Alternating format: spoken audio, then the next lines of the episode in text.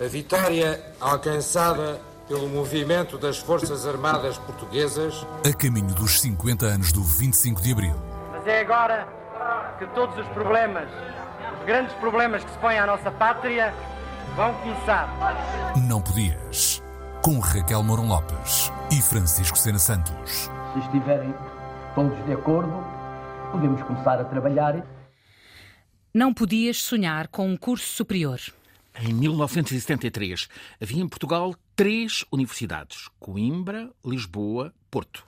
Nos anos 70, apenas 1% da população com mais de 20 anos tinha ensino superior completo. Em 74, havia 58 mil alunos inscritos no ensino superior. No ano letivo de 2021-22 bateu-se um recorde.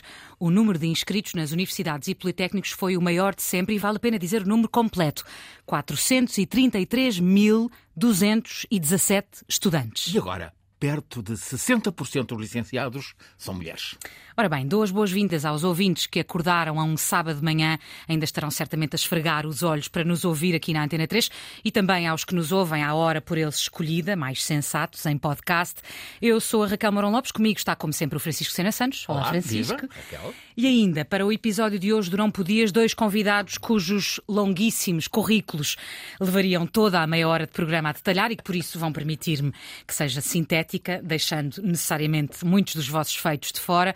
Maria Paula Diogo, professora catedrática de História da Tecnologia e da Engenharia na Faculdade de Ciências e Tecnologia da Universidade de Lisboa, Nova de Lisboa, isto exige fogo e concentração.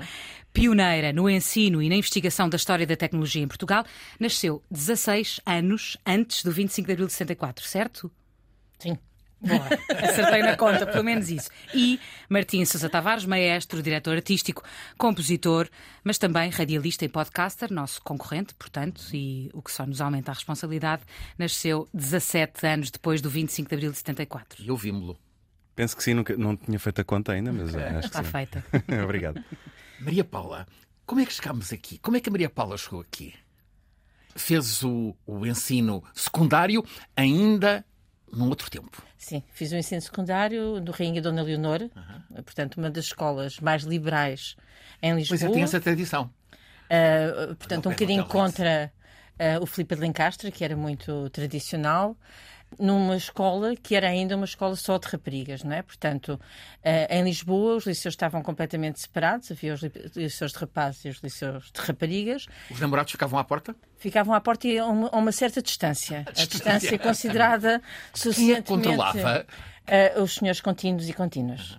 Portanto, na realidade havia um gradeamento e os namorados, que muitas vezes nesse tempo iam buscar-nos também para. e levavam os livros, o que, enfim, também Era prático, sim, seria a mesma coisa. Tinham que estar do outro lado da rua.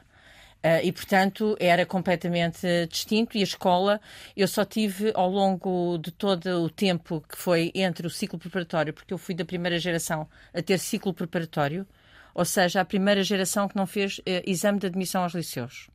Foi uma grande mudança nesse ano. Portanto, desde o ciclo preparatório, ou seja, quando saí da instrução primária para fora da instrução primária, até ao meu sexto ano, que era onde eu estava quando se deu o 25 de abril, que é o equivalente hoje ao décimo, só tive um professor. Todas as outras eram professoras. Sim.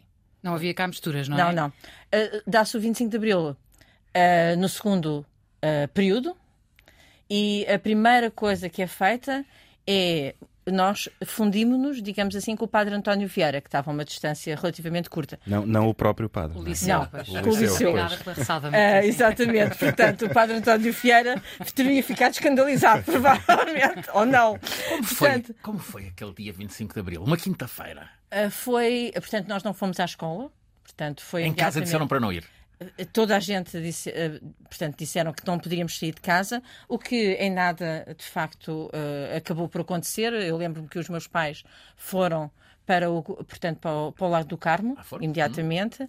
Eh, o meu namorado, que é o meu marido, e os amigos andavam pela rua e iam sabendo as coisas, e nós, as raparigas, estávamos em casa de uma, das- de, de uma de nós, não é? O resto e, e foi lá ter, e esperávamos as notícias à janela, através dos nossos amigos rapazes que iam ao Carmo e vinham dar-nos queria-se, em essas vez de esperarem à porta da escola para segurar nos livros, Exatamente eram nesse dia, informadores. era, exatamente nesse Foi dia foi diferente. pioneira na nova.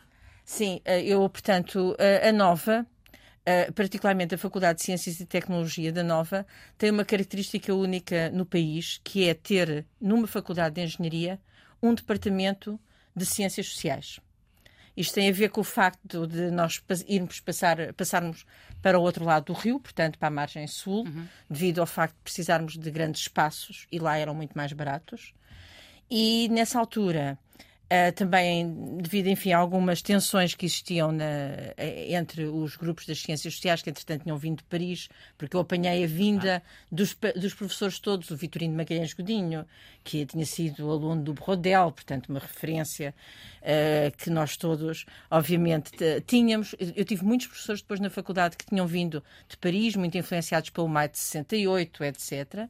Portanto, o Martim ali ao lado deve gostar dessa ideia de cursos multidisciplinares. Sim, e nós dúvida. criámos precisamente um, uma área não técnica dentro da, da Faculdade de Ciência e Tecnologia, porque se entendeu sempre, e isso era um projeto da Nova, porque a Nova, quando se formou, era um bocadinho a ideia dos campos americanos, portanto, o engenheiro pode tirar música. Uhum. Vinha da pode... reforma Vega Simão? Vem, porque o Vega Simão vem de Moçambique. Tá. Ou seja, ele tinha muita influência da África do Sul, que tinha uma influência anglófona. Uhum. E, portanto, a ideia era esta, depois uh, desapareceu completamente, porque se formaram as faculdades tradicionais, mas a minha faculdade manteve esta ideia.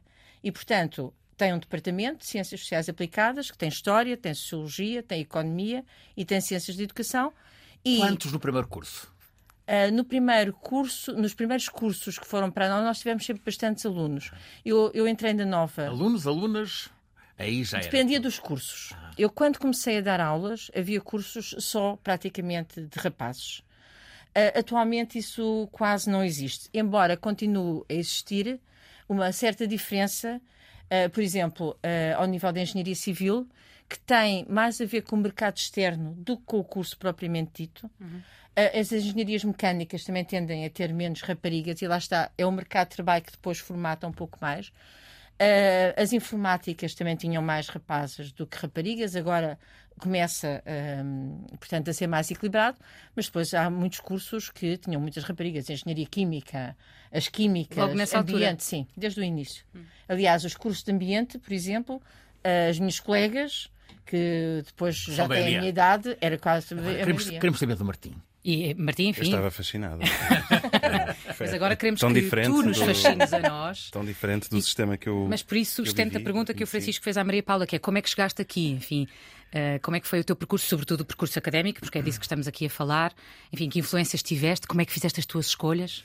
Para já, eu acho, acho extraordinário, o Francisco uh, apontava isso, acho, acho muito bem, claro, que o currículo de um curso técnico seja humanista também e possa incluir áreas das ciências sociais e, e, também o contrário. Acho que também beneficiamos muito nós eh, das, das humanísticas, como se dizia, em ter alguns conhecimentos técnicos e uma. Não tanto conhecimentos, mas, mas mecanismos de pensamento mais técnicos. E a música tem muito isso, tem muita matemática, tem muita, muita uma lógica algorítmica. Geometria, até talvez. Sim, não? sim, sim. É uma coisa muito numérica e, portanto, percebo os benefícios desse pensamento.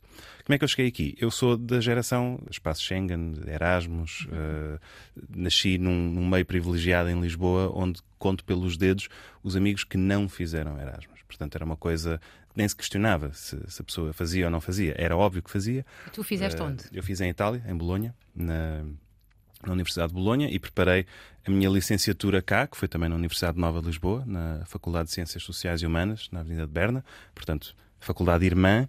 Uh, que tinha sociologia, tinha complementar de alguma forma, não é? Exatamente, sim, sim. E, e, portanto uma, uma, uma, universidade muito virada para o pensamento e para. Lá em Bolonha há uma atmosfera Humberto Eco. Ah, eu cheguei a ter uma aula, a ter uma aula, a assistir a uma, uma Magister Lectio do Humberto Eco. Bem, isso é uma experiência. Ele, é, ele fundou lá o departamento de semiótica. Foi, estava muita gente. Isto foi no ano letivo de 2010, 11. Ele já estava jubilado, mas sempre que lhe apetecia ele dizia: no dia tal, marquem-me a aula magna que eu vou dar uma aula. E nem sequer tinha que dizer sobre o que era, as pessoas iam. Claro, e a, era é? aberto a todo, todo o campus, portanto era preciso chegar com muito tempo antes. E aquilo é um auditório muito grande, mas havia alunos sentados pelas escadas abaixo. E na verdade. Foi deslumbramento. Sim e não, porque era, era sobre semiótica e era, era assim um tema, um tema duro. A pessoa acha que vai ali. do Humberto Eco e de repente é sobre E de repente é sobre semiótica e devias ter estudado e devias ter lido o Greimas e o Saussure e essas coisas todas, senão estás ali a apanhar papéis. Mas foi, foi muito interessante. A Universidade de Bolonha é sabida, é a universidade mais antiga do mundo e tem um espírito. A cidade de Bolonha é uma cidade, eh, chama-se a cidade vermelha, porque tem tendências de esquerda, comunistas, também porque se come muito bem e tem muita comida de cor vermelha por causa do tom ocre dos, dos, azule- dos tijolos e de- das telhas. Mas eh, maio de 68 e esses anos foram anos muito importantes para a comunidade académica em Bolonha. E a tua E escolha de Bolonha também disto- teve a ver com isso? Sim, sim. Eu, eu preparei o meu percurso académico para, no terceiro ano, já ter feito todas as disciplinas obrigatórias e ter as opcionais ainda por fazer. Portanto, fui para Bolonha só fazer opcionais, na verdade. Quais Despachei. Foi História Contemporânea e foi Filosofia da Música. Era assim um cadeirão de 12 créditos que cada uma equivalência a duas cadeiras. Portanto, eu estive literalmente seis meses a só ter aulas dois dias por semana. Uau. E o resto era tempo livre. E a comer comida vermelha. E a comer comida vermelha e a, e a, enfim, a, a gozar e tal e, tudo mais. Portanto, isto foi pensado, um Erasmus, de forma muito humanista. Não queria passar os dias dentro de uma sala de aula. Portanto, fiz as aulas que me interessavam e correram muitíssimo bem. E o resto foi uma experiência humana no, no verdadeiro sentido da palavra. Podemos escutar alguma coisa sobre a filosofia da música? Eh, em sentido musical, Sim. O que é que se. O que é que se eh, Ai, por que discute-se- caminhos se vai? Por onde é que... discute-se tanta coisa. Por exemplo, uma das, das discussões mais acesas eh, ao longo de toda a história da música e que vai tendo várias querelas é sobre se a música tem ou não significado. Por exemplo, se eu componho uma peça de música instrumental e digo inspirei-me na chuva e esta peça é sobre a chuva. Há chuva nesta peça, não há? Ou seja, esta é uma discussão eh, muito acesa e muita gente já debateu sobre isto e, portanto, há mil teorias. É, uma, é um, um dos muitos caminhos possíveis. Não sei se o Francisco. O que é que achas? Acho que, é, acho que é tentador. É tentador, não é? Sobretudo se eu der um título poético, Pois, sugestivo, já, já está meio caminho andado. Mas pronto, fiz o meu, o meu Erasmus, depois disso voltei para cá e eh, acabei a licenciatura e fui novamente para a Itália, aí fazer uma licenciatura inteira, onde estive em Milão, já a estudar direção de orquestra, e depois de lá fui para os Estados Unidos fazer um mestrado em direção de orquestra, onde consegui ir através de bolsas de estudo, porque as universidades americanas são extraordinárias e a universidade onde eu tive é mesmo muito boa, é uma top 10 americano. Para dar uma ideia, assim que eu cheguei à universidade, a universidade estava em festa a celebrar o facto de um professor ter eh, vencido, tinha ganho o Prémio Nobel da Química nesse ano, portanto, um membro daquela, daquela universidade, e portanto, aquilo para mim foi uma coisa extraordinária ver Isso o assusta, campus. envaidece, mas também assusta, não Sim, é? sim, Chegar a sim, um- mas, mas dá um muito assim. orgulho. A pessoa vê o tamanho daquela biblioteca e quer se perder ali, e auditórios, e tinha seis orquestras, Incrível. aquela faculdade de música. E, mas pronto, é um ensino muito elitista, Hum. ou seja, custa muito, muito dinheiro. E nesse sentido, enfim, tal como perguntámos à Maria Paula, quão diversa é a tua experiência na academia, ou quão diversa é a academia de que tu, a que tu pertenceste, tanto em Portugal como em Itália, como nos Estados Unidos? Foi-se foi -se afunilando. eh, E eu posso explicar da seguinte forma: eu, eu entrei em Ciências da Comunicação, na Nova, éramos uma turma de 80 alunos. Ao fim de três semanas mudei para Ciências Musicais, percebi que não ia ser por As ali. ciências da comunicação apontavam para o jornalismo, não? Apontavam, sim. E, curiosamente foi a cadeira de semiótica que me fez desistir. Achei aquilo uma coisa fatal e depois dou para mim passados uns anos a ver, a ver o, o Humberto Eco a martelar semiótica para cima de mim. O Martinho Mas é filho de, de jornalistas e é, é neto da imensa Sofia. é verdade, sim. Até que cheguem os resultados em prova de contrário, eh, essa, essa é a verdade. Mas Que peso é, tem ser neto da Sofia de Melbrenner? Eh, tem, tem algum peso. Eh, eu senti mais o peso até do meu pai, honestamente. Hum, Francisco do que a Tavares. minha avó, eh, Miguel. Eh, Ah, sim, claro. hum, porque, Mas, porque- mas nas escolhas do teu percurso académico em particular ou nas escolhas de não, vida no na, geral? na vida, mas posso, posso dizer que quando fiz a licenciatura cá, eu assinava Martim Tavares, porque o meu apelido sempre chegou antes do meu nome próprio. Claro. Portanto, as pessoas ouvem É um primeiro eh, e tiram logo muitas ilações sobre aquilo, sobre o que é que acham que eu sou, eh, isto e aquilo. Nós Como- hesitamos sobre trazer esta questão aqui para, para esta Não, eu estou- muito habituado a ela e, portanto, podem perguntar Sim, à vontade. vale- Mas Pois, a verdade é que. e não só o herdeiro Claro, de. claro. não A é? questão é que a minha avó toda a gente gosta. Não- ou se, se calhar se alguém não gosta, é uma minoria, é uma pessoa Uhum. pouco polémica, pouco, pouco contraditória. O meu pai não, o meu pai sempre adorou andar metido no meio de, fogo Mas cruzado. entrevistei-o na- numa casa em que vocês tinham na, na meia praia e a entrevista foi um. Foi, um, Foi, um sim, estrondo. essa casa muito celebrada pela minha avó também. está presente em muito da, da poesia praia, dela. sim. Bom, vamos voltar ao teu percurso e ao afunilamento Sim, que dizia falavas. então, Sim. entro num, num curso que tem 80 alunos, passei para ciências musicais que tinha 30 mais ou menos, mas uma taxa de desistência muito alta, portanto eram poucos aqueles que acabavam a licenciatura. Dali fui para a Itália estudar direção de orquestra numa turma onde éramos cinco. E depois fui para os Estados Unidos, onde entrava um aluno para mestrado e um aluno para doutoramento em direção de orquestra. E isso o Portanto, que é que nos faz concluir? Da dificuldade dos cursos ou de um certo privilégio? Enfim, há um afunilamento que tem que ver com a exigência do, daquilo que a pessoa está a estudar e com o facto de que nós estudamos direção de orquestra. Portanto, nós precisamos de uma orquestra. E uma orquestra são dezenas de pessoas a tocar para nós. Isto é um dispositivo que não dá para ter muitas orquestras, não é? E, portanto, é como o carro de instrução. Só que aquele carro são, é feito de 60 pessoas. Portanto, dá- tem, tem que escolher muito bem quem são os alunos a quem vamos dar a oportunidade de passar horas e horas e horas e horas a desgastar estas dezenas de pessoas e a aprender com elas. E, portanto, eu fui sentindo que era um- uma espécie de um cavalo de corrida a certa altura e éramos muito poucos e a fazer cursos e competições e, e tudo mais. Não sei se virou o filme Tar com a Kate Blanchett. Sim, sim. É muito isso, é muito aquele mundo. É extremamente competitivo, extremamente pesado e rigoroso nesse aspecto. Portanto, de certa forma, foi-se tornando menos humanista, no, no sentido da mundividência e de um pluralismo que tenho, tenho alguma pena, porque eu sempre procurei isso. E por isso é que me inscrevi em História Contemporânea em Bolonha, por exemplo. E a Maria Paula? Ao contrário. Portanto, eu, eu entrei na faculdade, eu apanhei o ano do serviço cívico, portanto, que, enfim, foi, foi, eh, apareceu por razões ideológicas, mas também para estancar e dar uma espécie de moratória às universidades, de repente. Não havia números clausos nessa altura? Não havia. E, portanto, eu apanhei a universidade, a faculdade, a faculdade de Letras da Universidade de Lisboa, na altura, porque ainda não havia os outros cursos, eh, e apanhei precisamente o início das turmas de centenas de pessoas. Portanto, nós para nos inscrevermos em determinados professores passávamos noites à porta da faculdade, tínhamos uma chamada para verificar que as pessoas de facto estavam lá durante a noite, eh, para termos determinados professores. E, portanto, eu devo dizer que me diverti imenso a fazer o meu curso e acho que eh, Bem, uma parte significativa do curso era feito no bar com os professores, com grandes discussões. Eu devo dizer que tínhamos cadeiras de história económica nessa altura. Continua a ser assim? Não. A história económica era fortíssima e eu acho que deve ter sido da geração que na história económica nós discutíamos aulas umas sobre as outras, eh, capítulo a capítulo, eh, o capital do Marx. Portanto, realmente a pessoa lia e discutia. E lembro-me de verem colegas de direito, que tinham uma forte influência do MRPP, para discutir connosco nas aulas. Portanto, eu aprendi imenso na, na, na faculdade. Nós não tínhamos muitas disciplinas e tínhamos muitas opções.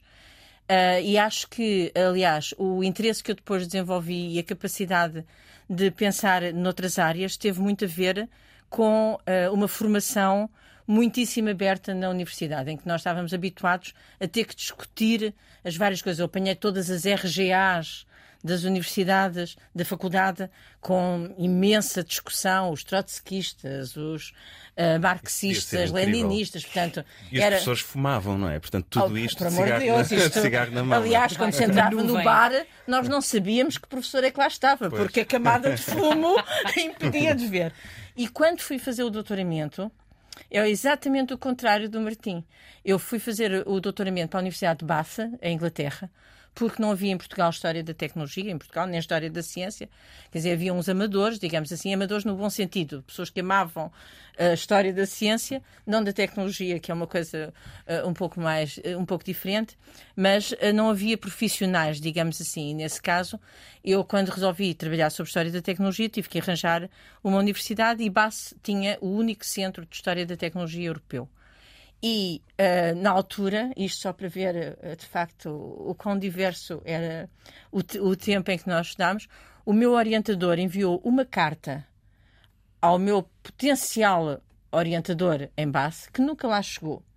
E portanto, eu cheguei à Universidade de Bath e o- a pessoa que estava à frente do grupo de historiadores da tecnologia, que se tornou o meu co-orientador, o professor Angus Buchanan, olhou para mim e disse: Mas quem é esse senhor? Pois.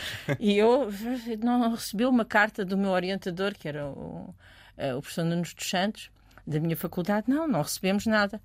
Eu lá expliquei, bom, eu, enfim, venho de Portugal. A primeira coisa que ele me perguntou é: então, mas tem família? Tenho, tenho uma filha. E onde é que ficou a criança? Exato, como assim está a cometer Exatamente, essa porque em Inglaterra, portanto, grande parte das mulheres param durante um tempo uhum. significativo, não é? Nós aqui em Portugal não fazíamos isso. Eu disse, está com o pai. Portanto, está sim, segura a garota, não há problema. E depois, portanto, uma vez isto esclarecido, eh, foi muito simpático. Aliás, também as propinas inglesas também já eram caras na altura, uhum. principalmente para nós. E até me fez um, portanto, a possibilidade de frequentar sem pagamento. Uh, e uh, correu muitíssimo bem. Mas isto vê-se bem a diferença quando o Martim disse era natural fazer-se Erasmus. Claro, uh, portanto, quando eu fui fazer doutoramento, a carta não chegou lá. Pois, isto é uma diferença de paradigma tremendo, não é? E há aqui um dado que, que, eu acho que também é interessante para dar exatamente, uh, enfim, a medida de quão, quão bizarros eram esses tempos. Em 75 houve um total de 86 doutoramentos, maioritariamente Sim. de homens, claro, e em 2012, ou seja, 37 anos depois, o número de doutoramentos ultrapassou a fasquia dos 2 mil por ano, mais de 50% feitos por mulheres. É também essa a sua experiência no. É no dia a dia. É, é, é, sem dúvida nenhuma. Nós depois tivemos um momento de grande alteração, eh, portanto, já, já era professora, nomeadamente com uh, as políticas científicas do professor Mariano Gago, uhum. que, que reorientou, digamos assim, uh, a investigação em Portugal, foi determinante. Continua a, ser. Uh, continua a ser, embora hoje já não tenha nada a ver, não é? Portanto, o Portugal que ele encontrou para ser determinante já nada tem a ver com uh, hoje, o que é hoje, não é? Uh, ao nível das universidades, os doutoramentos, até uh, a capacidade que nós temos nas nossas universidades de fazer formação é completamente distinta, mas sim, nota-se uma grande. Antes, antes de abrirmos aqui a porta da Fábrica dos Sonhos, uma pergunta ao Martim a escola do passado uh, é responsável por uh, insuficiências, debilidades do presente. Ou seja, havia conservatório, conservatório de música, mas nas escolas o ensino musical parece-me que era, havia aulas de canto coral. A falta de orquestras em Portugal, a, não sei se a falta de, de, músicos tem a ver com as raízes, com o que ficou para trás.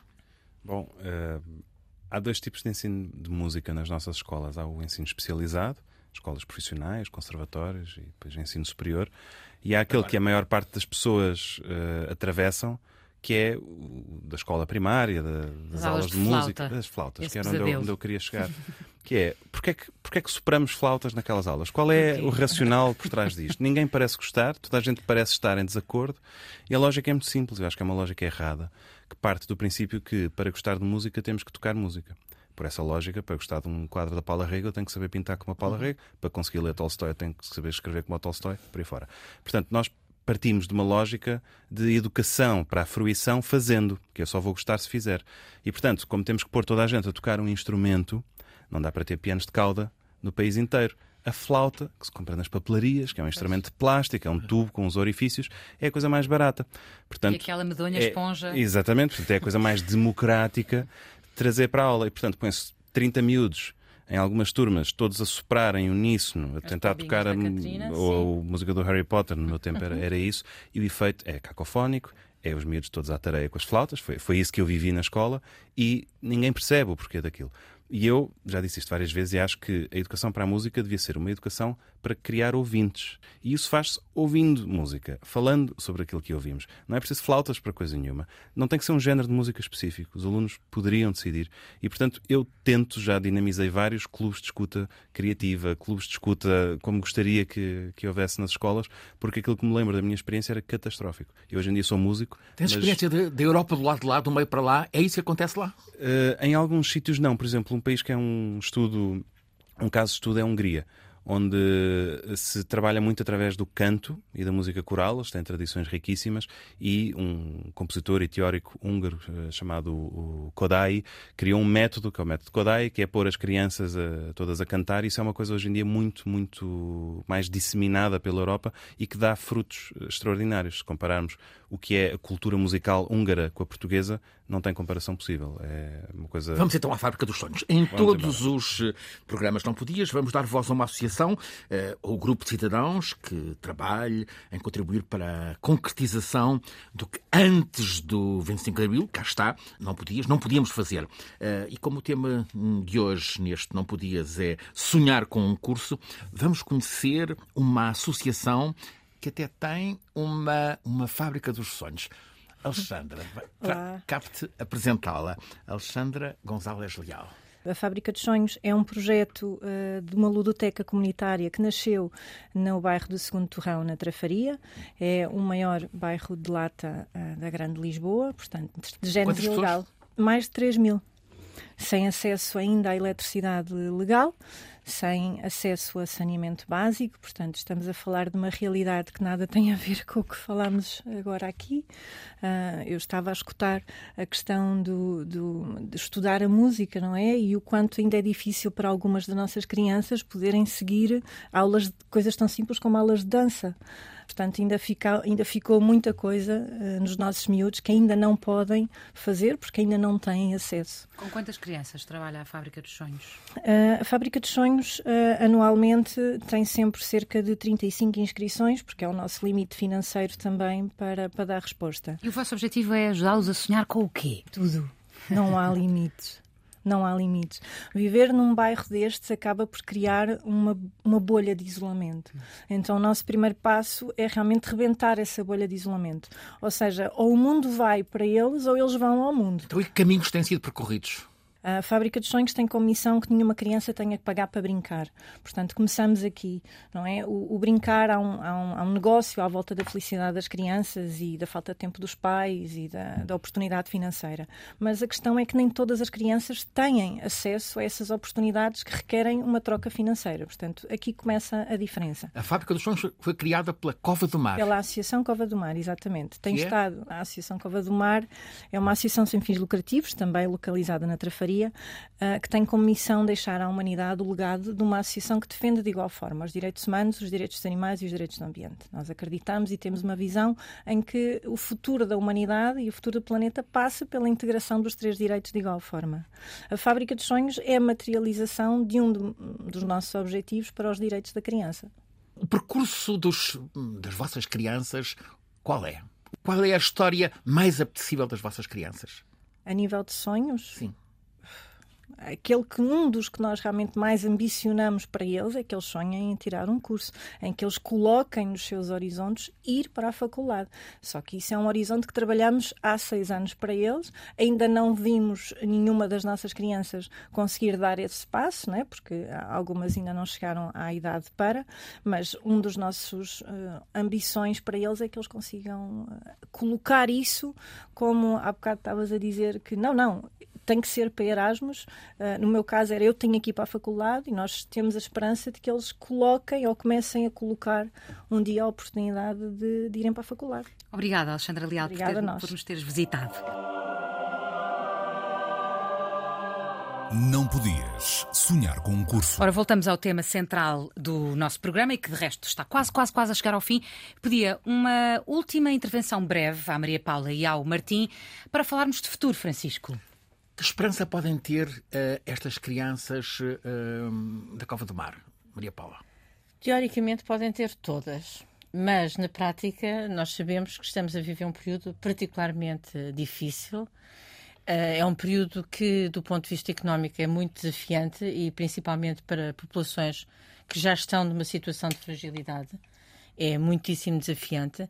Temos também outras preocupações que são preocupações à escala planetária questões que têm a ver com migrações, Uh, problemas da biodiversidade, as questões das grandes uh, assimetrias políticas, sociais e económicas. Agora, do ponto de vista da universidade, e é isso que eu posso testemunhar. Há esperança? Há. Porque, aliás, ah. até há, deixe-me só dizer, portanto, isso também foi incluído recentemente. Portanto, há agora, portanto, todas as faculdades têm que ter um grupo de vagas que são totalmente dedicadas a pessoas que tenham problemas uh, do ponto de vista económico. Martim, confiante na formação das pessoas em Portugal? Sem dúvida, acho que a estatística não mente e, portanto, aquilo que vemos é uma, uma evolução exponencial no acesso, na, na, na qualidade também do ensino ao qual as pessoas têm acesso e na sua distribuição geográfica, que é aquilo que eu mais noto através da Orquestra Sem Fronteiras que fundei, por exemplo, que tem sede em Idanha Nova. Trabalhamos com muitos jovens músicos que estudam nos conservatórios e nas escolas profissionais do interior do país. Eu às vezes fico muito impressionado. É uma experiência penso, maravilhosa. É uma experiência maravilhosa e a qualidade daqueles músicos. Eu vou dar um exemplo. Na Covilhã há uma escola profissional de música, portanto, onde eles acabam o liceu com um curso técnico e podem ir para a universidade, e o Conservatório Real da Holanda todos os anos antes do verão, monta ali um stand para ouvir os nossos finalistas da Covilhã, para lhes dar bolsas para eles irem tirar cursos uh, na Holanda. Isto é impressionante porque eles sabem que há ali aquela fornalha de talentos que de outra forma não vão ter maneira de ir à Holanda fazer audições, portanto vão eles, holandeses, ali à Covilhã ouvi-los. E eu, quando soube disto e quando descobri, hoje em dia trabalho com centenas de músicos da Covilhã, porque tem um conservatório, tem uma escola profissional, fiquei muito impressionado que esta história não se conhecesse, que eu, enquanto músico de Lisboa, não soubesse disto. E, portanto, isto é sinal de que, de facto, foi feito um investimento nacional a nível da distribuição de conservatórios e tudo mais, e isto só pode dar frutos há 50 anos, tantos, tantos não podiam tirar um curso. Ainda bem que esta história nos foi trazida aqui pelo Martim Francisco. Bom, vamos às despedidas. No episódio de hoje tivemos o apoio técnico do Jorge Almeida. Abro aqui um parênteses para agradecer também expressamente à entusiasmada e talentosa equipa do Centro de Inovação da RTP que gravou o áudio e o vídeo do episódio de estreia deste nosso Não Podias e que já agora aproveito para lembrar que ainda está disponível para escuta. Não Podias é um programa da Antena 3 numa colaboração com a Comissão Comemorativa dos 50 anos do 25 de Abril, produção da Marta Cavaleiro e produção executiva da Filipa Ramos. A todo o instante em RTP Play, nas habituais plataformas de podcast e no YouTube da Antena 3. Sábado sim, sábado não, às 10 da manhã, aqui na Antena 3. Aqui estaremos, Francisco Sena Santos e eu. E assim sendo, até ao próximo sábado sim. Até à próxima. Não podias. Sabia estava proibido. Uma parceria Antena 3. Comissão comemorativa para os 50 anos do 25 de Abril portanto, isso é uma data especial. Disponível também em antena3.rtp.pt.